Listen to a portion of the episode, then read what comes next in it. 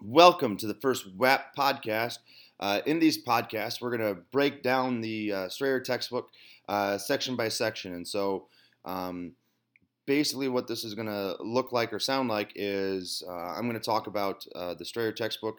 Uh, each section will be a separate small podcast. So, we'll try to keep it short and sweet for you.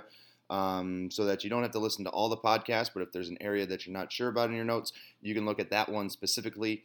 Um, and uh, you'll be able to look at all these if you want to, uh, or listen to all these if you want to, to, to figure out whether we're on track with our notes or or if there are some areas that you need to add a little bit. So, um, looking at this, uh, the textbook, uh, we are starting in chapter one here, uh, and this is going to bring us up to about 4000 BCE or before the first civilizations. Um, and uh, if you look through the the basic outline there, we're going to be looking at migration out of Africa and then we're going to be looking at uh, what some of our societies look like uh, when we were hunter gatherers, and then we're going to look at the start of um, agriculture and how that shifts things to um, why why we might have started agriculture, and then how um, agriculture kind of takes over everything, and then what those slight changes that happen look like uh, for agriculture. So um, we're going to break that down. You're going to see about there'll be five podcasts here, uh, and we'll try to keep them all short and sweet, so there'll be a, a few minutes each here. Um, so, uh, just going into things to start with, if you looked at the background, read the background, hopefully you did, um, you'd see a, a, couple interesting facts there. Uh, the biggest one uh, that stands out to me is that 95% of our history is actually hunting and gathering. We don't really talk about it much because there isn't a lot of history there for us to um, to talk about. Um, not that there isn't a lot over 300,000 years or so, but that we don't have anything available. There wasn't written records or anything like that. So that's why you're going to see like 300,000 years of history be condensed to a, a section. Um, it's it's unfortunate, but we don't have any any uh, historical data on that really to, to use and to dive into in, in major depth. Um, so um, really, what we're going to be seeing for most of our history is about 12,000 years on because uh, then we start to get a lot more evidence for what happened. So that's kind of the only big thing that I saw, um, and I think you should kind of take away from that first section. Um, more of the important stuff is going to come in the out of Africa section, so the first section we have there. And in the intro in that section, before we get into the into Eurasia, a couple things you should have seen are things like uh, humans as a species emerged 200 to 250,000 years ago, and we then began kind of leaving or exploring Africa, um, uh, going throughout that uh, for the first 150,000 years. We went around Africa, and then uh, for the next 100 to 60,000 years, uh, in that time frame years ago, uh, we left Africa, and then we slowly start making our way around the whole world, and we're able to actually spread to all the continents in the world. Eventually reaching the Americas and the Pacific Islands in the last bits of our um, migrations. And uh, the only other thing really to, to pick up from that is that we kind of followed animals and uh, we used tools that uh, helped us um, adapt to these new environments that we moved to. And we can see that in the first section here if we look at into Eurasia. So, uh, in the first section, big thing to take away is where do we go? So, to, to get into Eurasia from Africa, we go to the Middle East. That's really the only place you can start off going with, anyways.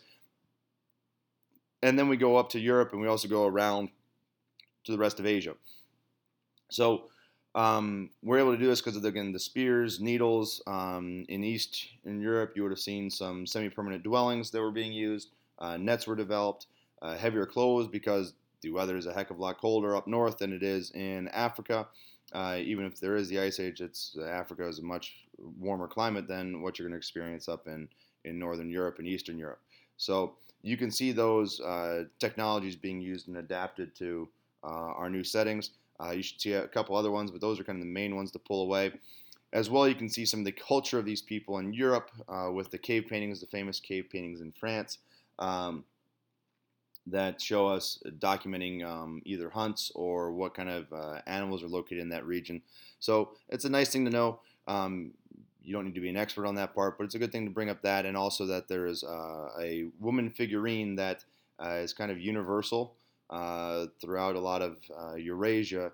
Uh, that is this kind of plump woman that we dub Venus as kind of a a goddess or a cultural icon of the time. So that's into Eurasia. Then we move to into Australia because that's the next place we go to, and that happens about 60,000 years ago, 50,000 years ago, somewhere around there. And we go from Indonesia to Australia, taking boats, and to get to Indonesia, we also had to take boats. Um, so we we make our way there. Um, there isn't a lot to do in Australia. Uh, it stays as a small population because of its environment. Um, if you know Australia, there's the Badlands and things like that. Um, and so the the interior of Australia, there isn't a lot there, um, and so most of it has to be um, is, is, living around the coast and, and moving from area to area to area. So uh, it remains a small population. We also don't see uh, agriculture really going on there when we get to the agricultural section. Um, but one of the unique things that they bring up there is this concept of dream time, where uh, everything is linked together your spiritual body and experiences and your physical experiences. It's, it's a neat view on things. It's good to know. Um, it's not super, super important, uh, and we'll see it come up a couple other times when we get to Australia. So, something to keep in mind with it, but not something you need to, to really freak out about or, or, or um, be an expert on. Then we get into, into the Americas. Um, this is now getting us into uh, about 15,000 years ago, 30,000 years ago, and it's when uh, a group of humans went across an ice bridge that went from uh, what is kind of modern day Africa, or not Africa, sorry, Alaska, to uh, what it would be today, uh, Western, no, Eastern Russia, Eastern Russia, sorry. And so uh, it connected that, it allowed humans to follow um, the game across, and uh, the first people there that did this were the Clovis people. They were the first to settle. Uh, they had special arrowheads. And um, their culture, um, or they moved and their culture spread throughout the Americas. Um, and they really hunted the, the large animals of the Ice Age, so things like mammoths and bison.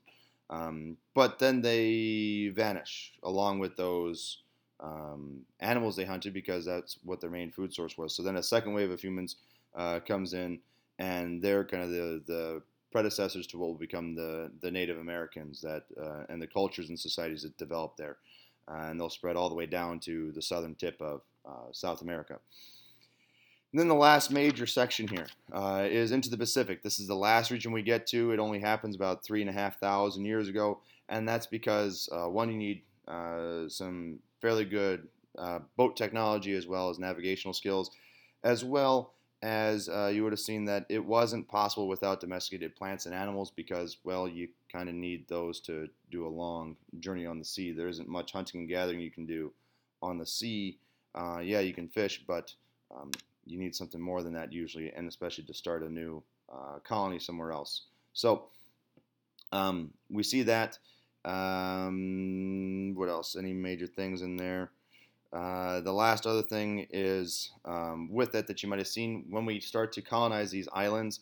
Um, one, uh, the communities that are built there are highly stratified in that you have some really high elites and, and some really low groups, and there's lots of different groups in between.